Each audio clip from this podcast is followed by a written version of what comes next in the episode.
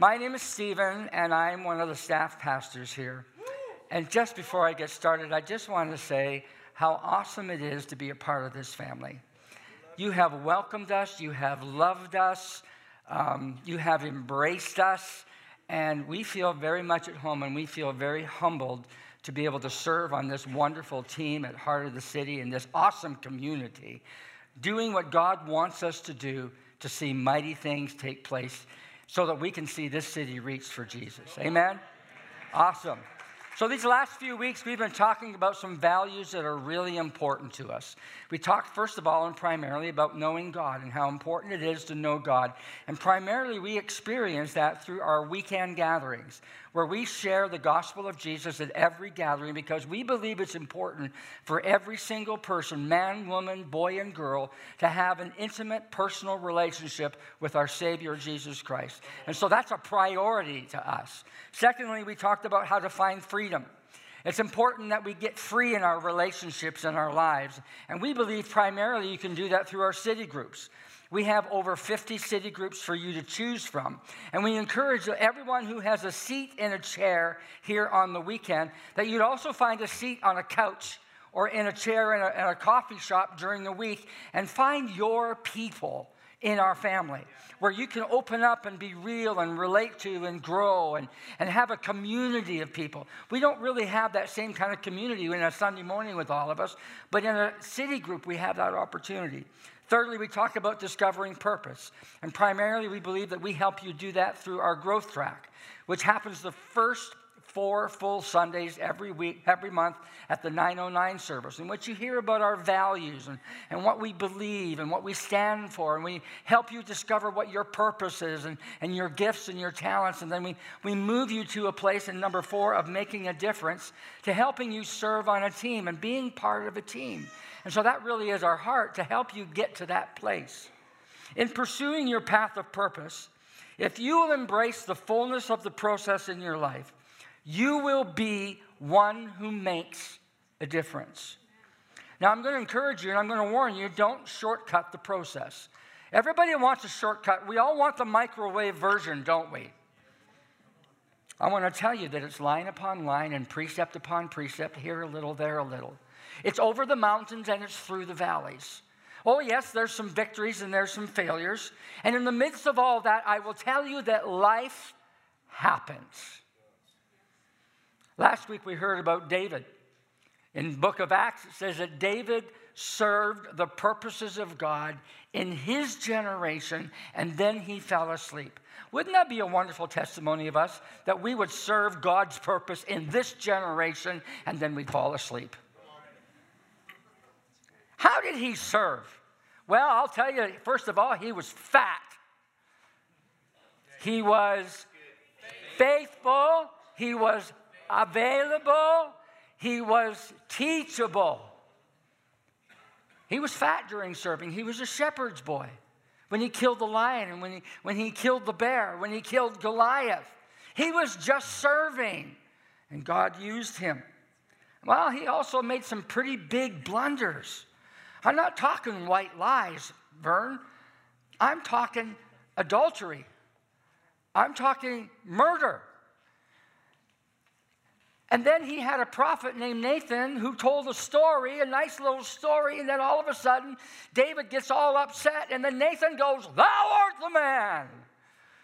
Oh, and he was stricken. Finally, in Psalm 51, comes to the great repentance Create in me a clean heart, O God, and renew a right spirit unto me. And his great confession. And after his entire life, after all that happened in life happens with David, it was said in Scripture that David was a man after God's own heart. Wow! You know what that says to me? It says there's hope for me. The primary way we believe we can make a difference at Heart of the City is to find a place to serve. It's very easy to do this. You can go on our website, theheartcda.com. And once you get onto our website, you can go and press on Connect. And after you press on Connect, you'll see a tab for Teams, and you can press Teams. And it'll take you to a page that has all of our teams. We got his kids, we got Father's Market, we got the fit team, we've got hospitality team. Now, some of us, sometimes when we start to serve, we have this little attitude. Bless God, I'm going to go and serve in his kids. I'm going to teach those kids the Word of God. And what happens is the kids end up ministering to you. Yeah.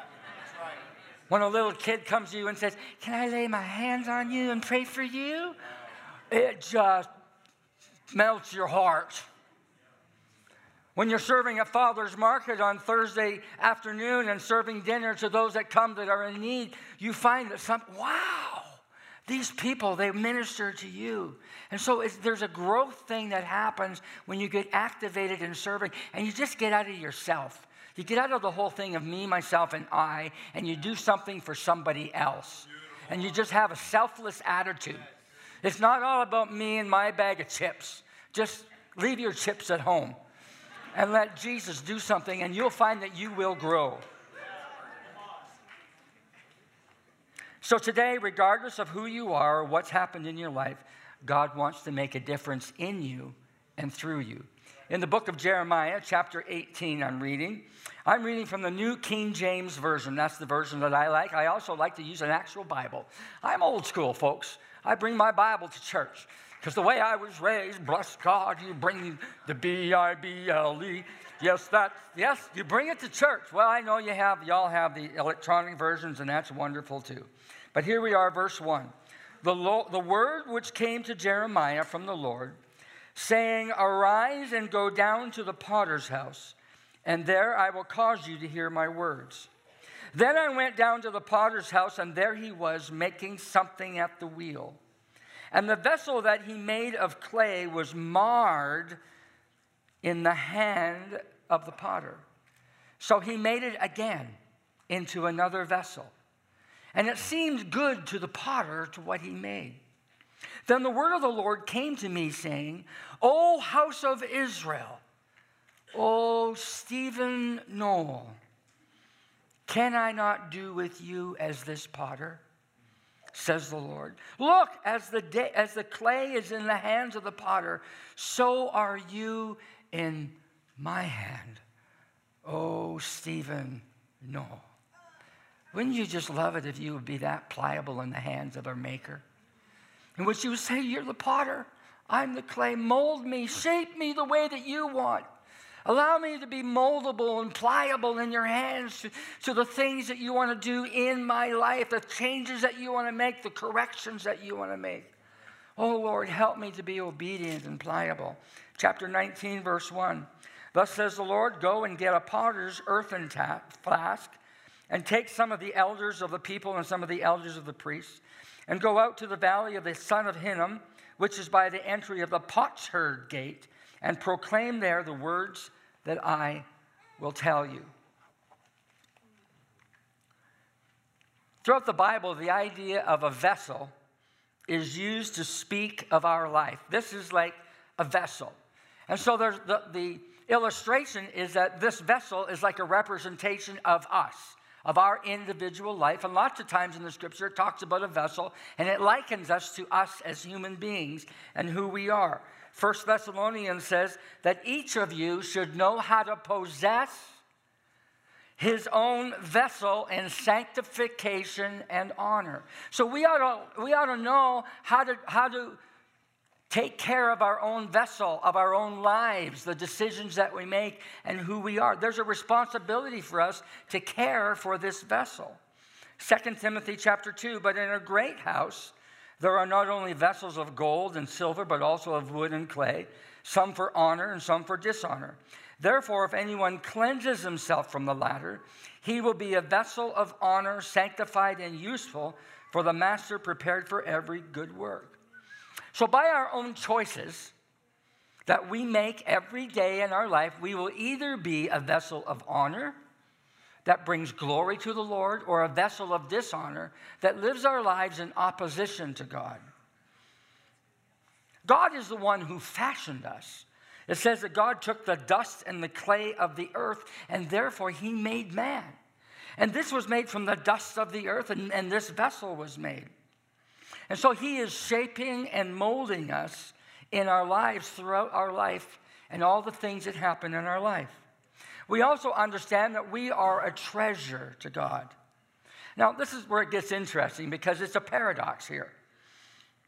How weak human beings, like me, like you, can be used of God to be used for His service for the power of God. We are like conduits of His grace, conduits of His power. As we submit to Him, there's something that happens in that submission where He, when He imparts that power of Him to us through us to touch lives of people for eternity. The idea is profound. It means that we have value. No matter what the opinion of people around you about you is, you have value to God. Do you know that you are more important to God than any other thing? Now, lots of people have opinions, don't they? And sometimes we get all caught up in other people's opinions of us and we allow that to rule us. I'm telling you to stop doing that because it's what God says that matters. Well, there's a problem that develops on our journey called life. Life has a way of devaluing us, doesn't it? And there's things in our culture that just seem to tip, chip away at our vessel. Things like the badge of Christianity. For example, when young men and young women and young adults choose before they get married to be abstinent, the world says, uh uh, uh uh, uh uh. I mean, you're just, oh, that's archaic. That's old. Chip, chip, chip. Didn't you know you have to try before you buy? Don't you understand? That's how it works nowadays. I mean, how are you going to know? Well, you know how I'm going to know? Because I know the designer. And the designer created male and female, and he's figured that out. And so, you know what? I'm going to believe this part that tells me how it works. But you see, the world says something different. There's something about our culture that's a little bit different now. You see, at the workplace, it's a little gutsy to declare that you're a Christian. Because when you say that, you know what Christians are referred to as, as extreme right wing.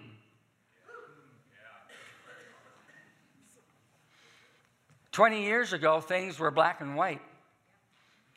In fact, my dad and my, my spiritual dad, well, my spiritual dad's not gone yet, but my dad's gone.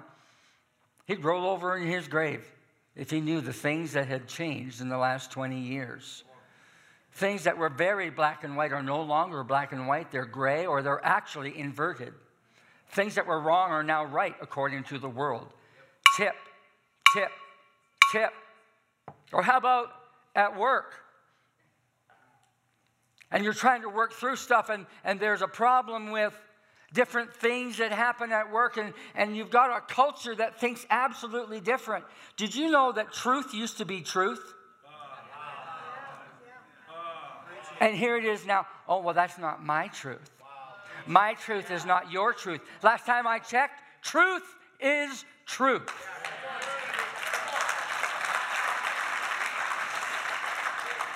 I feel that we have so much compromise going on. It's like water, and you got a frog in there, and you just keep turning the heat up. And pretty soon you got boiled frog. It just happened a little bit at a time. And before you know it, we're boiled frogs because we've compromised to the nth degree. And all that just beats against our value. It beats against our significance. It beats against our self image. Well, then there's the then there's the problem of people disappointing us.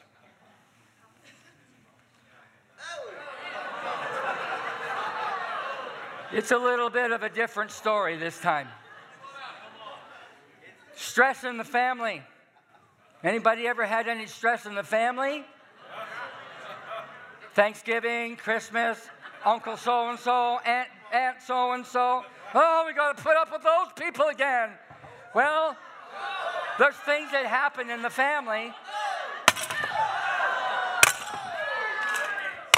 It's just a little different. And then there's a divorce.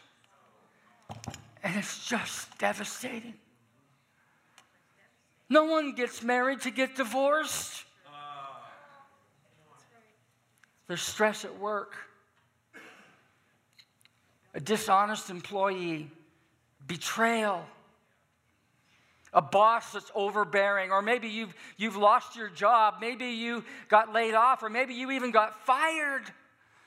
How do you deal with that? It's like these things happen to you. Maybe a financial, hey, I got more month at the end of my money. I don't know what I'm going to do. Sometimes we have to declare bankruptcy. We're at the end of our rope our finances are horrible and we don't know how to get out of the hole and out of the pit. Then we go visit the doctor. The doctor gives us a fatal diagnosis. And you end up just being like this things that you have no control over, all of a sudden have control over you. They consume your thoughts. They consume your, your, your nights. You wake up in the middle of the night because this is all happening to you. And you wonder, how am I ever going to get out of it? It produces weariness and hopelessness in you. Can I tell you something? This is where Jesus does his best work. When you're at the end of yourself. And he, I can, can you, oh, finally, finally, Logan, finally, Logan got to that place. Now I can do something with you. I seen you move, you move a mountain, and I believe I'll see you do it again. What's the other? There is no way.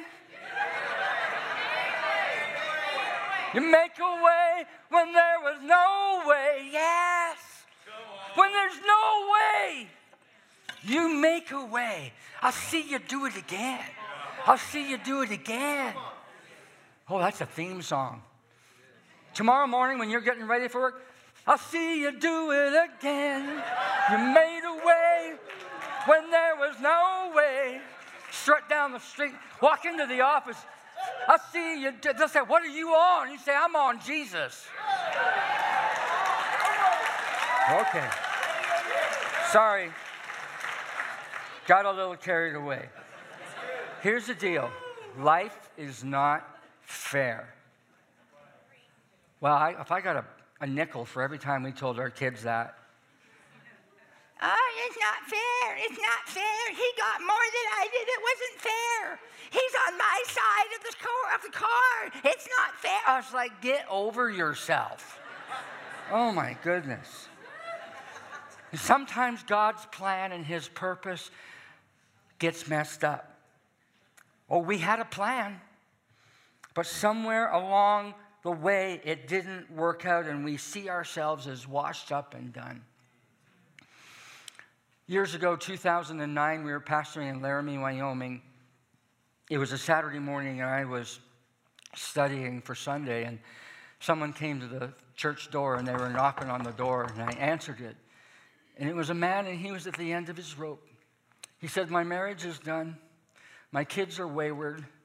I'm in debt up to my eyeballs financially. I lost my job and I'm in trouble with the IRS for thousands and thousands of dollars, and I just don't know what to do. And I was driving by this church, and I just thought that maybe somebody here might be able to help me because I don't know where else to turn. That's the best, best place to turn to, is to turn to the Lord. That man now is living the purposes of God, and God has restored most everything in his life. And he's walking according to his way, and he's blessed and he's walking step by step with the Lord because this is a God that transforms lives and people. In Jesus' name. So, my friend, the hurtful place that you find yourself in can be the place where God does his greatest work and wants to do something special in you. I was intrigued by the 19th chapter of Jeremiah. The Lord sends him to the valley of the son of Hinnom. It's by the potsherd gate. It's one of the gates that surrounded Jerusalem. And this is a place where potters threw away their discards. When something didn't work or didn't come together on the potter's wheel, they would take it out to the potsherd and they would throw it into this field. And so this field is strewn with all kinds of pottery that's busted up and broken fragments, broken pieces, things that were marred and deformed. Job chapter 2 says, And he took for himself a potsherd with which to scrape himself while he sat in the midst of ashes. And it's like Job is saying that they would is they would take broken pieces of pottery and they would scrape the boils off their face or off their bodies. It also said that they would also take other larger pieces of pottery and they would use them to carry things into the temple. But here's the deal this was not God's intention for this vessel to be used in such a limited way. And some of us live our lives like discarded pieces of pottery, feeling that we're all washed up and we have nothing else to offer anymore because of things that have happened in our life. And I want to tell you that's not God's intended purpose for you. And some of us say, well, you know, I've had so many things happen to me. And by the way, Pastor, I have a real story. Come on. We all have a story. We all have a story of things that have happened. Picture with me today outside the gate. It's the dumping ground, a place of burning. There's all kinds of rubble and refuse. Psalm 31 kind of talks about how you feel when you're in this place. It says, For my life is spent with grief and my years with sighing. My strength fails because of my iniquity, and my bones waste away. I am a reproach among my enemies but especially among my neighbors, and am repulsive to my acquaintances. Those who see me outside flee from me. I'm forgotten like a dead man, out of mind, and I'm like a broken vessel. Am I describing you today? You say, That's me. I'm here and I really have no hope. Oh, it might not look like that on the outside. I might look like I've got myself all together, but on the inside, that's me. I really feel like I have no hope. Well, I'd like to give you a message of hope this morning. Over 36 years ago, that was my story. It's kind of risky even to share my story with you because we all have paradigms and we all have boxes of, of how we perceive people. Do you understand when I say that? You look at someone and then you hear their story, and then all of a sudden you put them in a little box. Hmm, it's a little risky. My life didn't work out the way I planned. Oh, I had a plan. And I'm an ABC, one, two, three, little a, little b, little c, little one, little two, little three kind of guy. My dad was a pastor in Kinburn, Ontario, just uh, in the shadow of Ottawa on the East Coast not the East Coast, but in the eastern part of Canada. And he pastored a church, and behind our church was a pig farm. And as a little seven year old boy, I used to go and preach to the pigs every week. My sister played the organ. We had a little apple box, and she played the organ, and I preached. And one Sunday, the Spirit of God was moving so much as I was preaching that I had to interrupt my sermon and go into my bedroom and get my stuffed huckleberry hound and bring him back to the altar. And God told me to sacrifice my huckleberry hound to the Lord. And I threw him over the fence to the pigs. You wouldn't believe how many pigs came to Jesus that Sunday.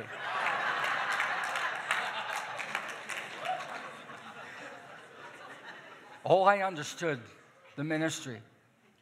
But somewhere along the journey, life happened and I was absolutely derailed wrong turns, disappointments, irreversible decisions, and consequences. Things that I valued for and stood for absolutely crumbled at my feet. At the age of 18, I married my high school sweetheart. And that marriage ended eight years later. In the circles I was raised, that was the unpardonable sin. I was full of shame and guilt. My life was over. I was abandoned. I was by myself. It was definitely the darkest moment in my life. I wished actually that somebody would come and beat me up physically so I could go to the hospital and so I could heal. But there was an emotional ache inside of me that just wouldn't let me go, that woke, woke me in the middle of the night, and it just haunted me over and over again because now I was a statistic that I used to preach against.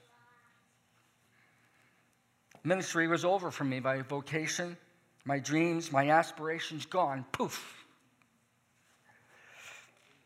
It was at the altar of a church in 1986 there was a Sunday night, and Pastor Bob came and he laid hands on me. And he said, Stephen, what are you doing with your life? He knew me really, really well. And I says, What do you mean, Bob?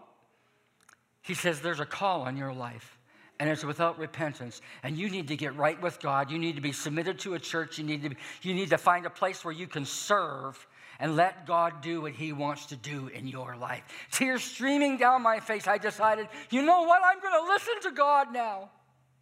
And in the midst of my broken moment, in the midst of my discarded moment, when I felt all hell had broken loose in my life, there I was, and I said, God, I've had enough, and I just want you. Whether I ever get back in ministry again, I'm just choosing you.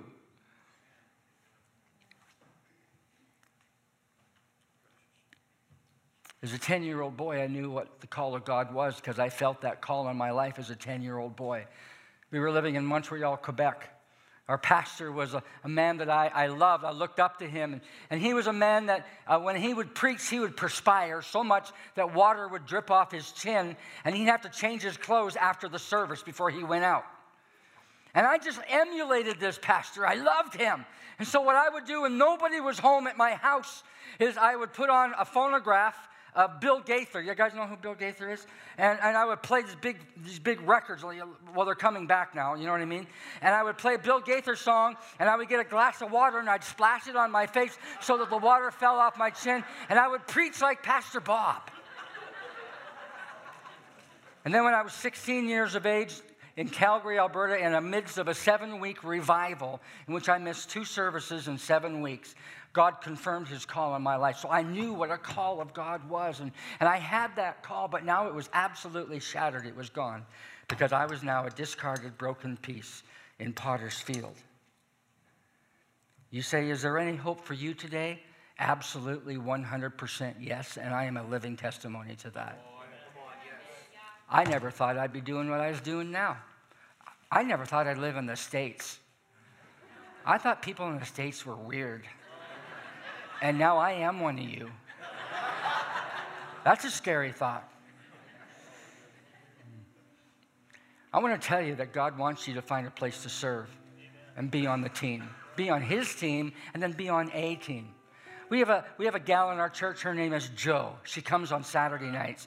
She goes to UGM. And, and one Saturday I asked her, hey, would you just like to help serve on a, uh, be an usher?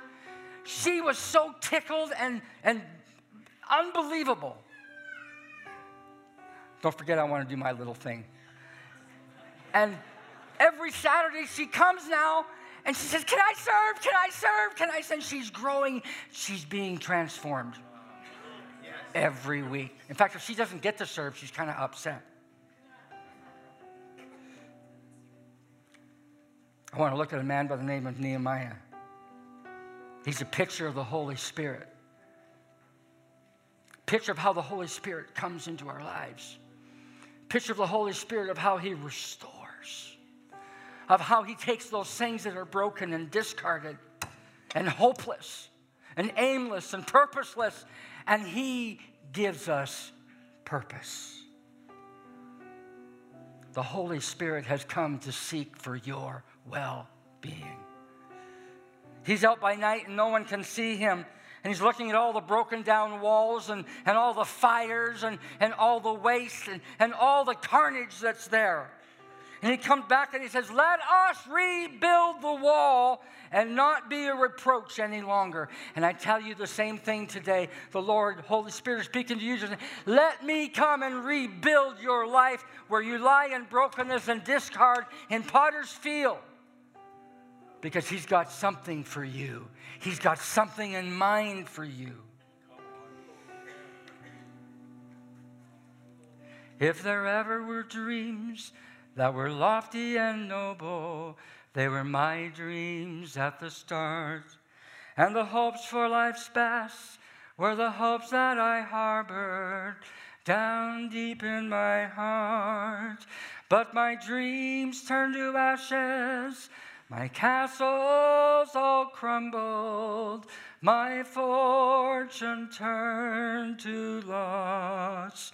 So I wrapped it all in the rags of my life, and I laid it at that cross. Something beautiful, something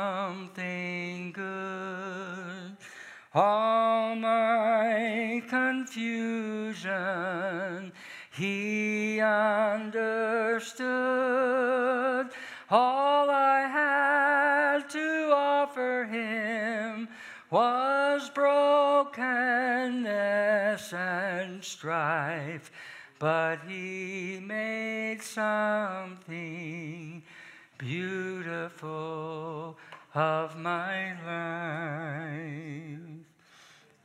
He'll do the same for you. He'll do the same for you. Four things in closing.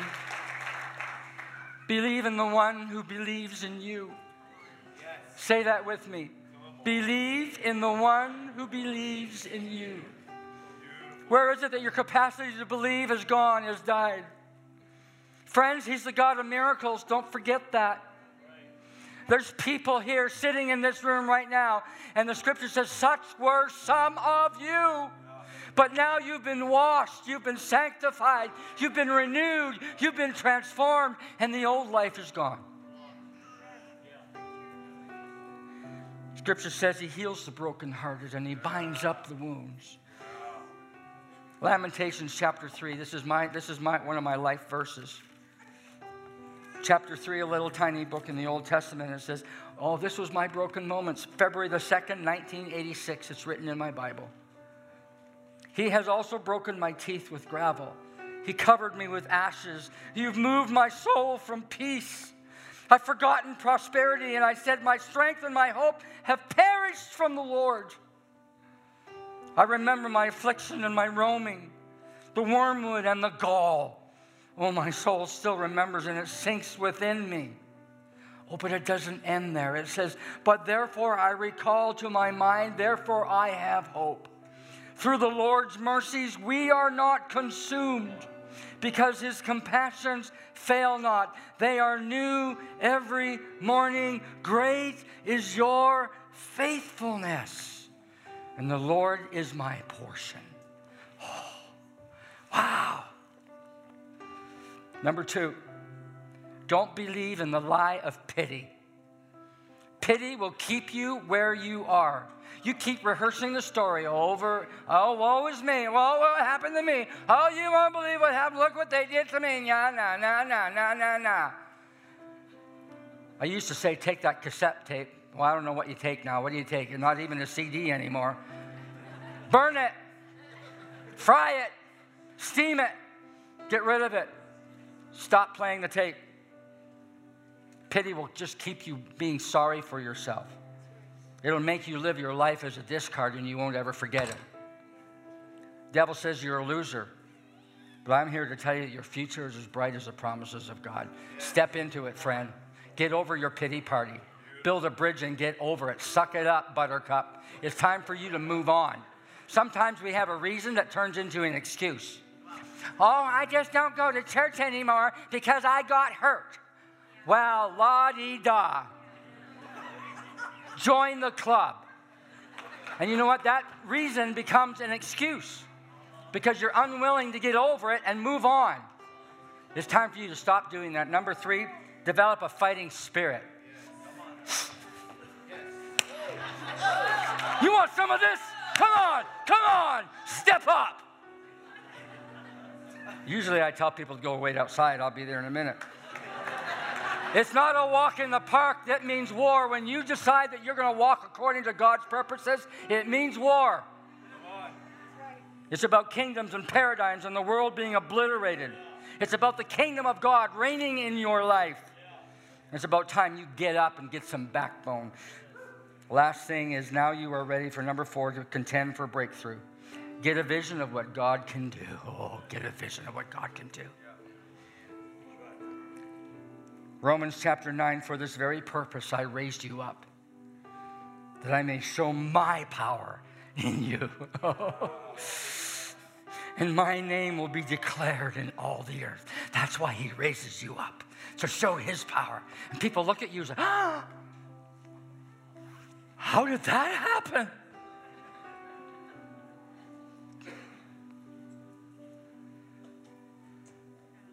Seth, how did that happen? I knew you when. And now you're, oh, Jiminy Crickets. That must be God. It must be God. Second Corinthians, and he said to me, My grace is sufficient, for my strength is made perfect in weakness. Ephesians, now unto him who is able to do exceedingly abundantly, above all we ask or think. Jude, now unto him who's able to keep you from falling and to present you faultless with exceeding joy. For he alone is wise be glory and majesty, dominion and power, both now and forever. He's able to do it. I've seen you move. You move the mountains. When there was no way, you made a way. See, when I try to put this back together, I can't seem to do it. But this is where the illustration gets out of hand. Because look what Jesus can do.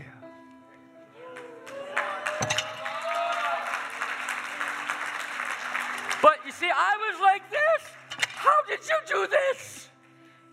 It must be God.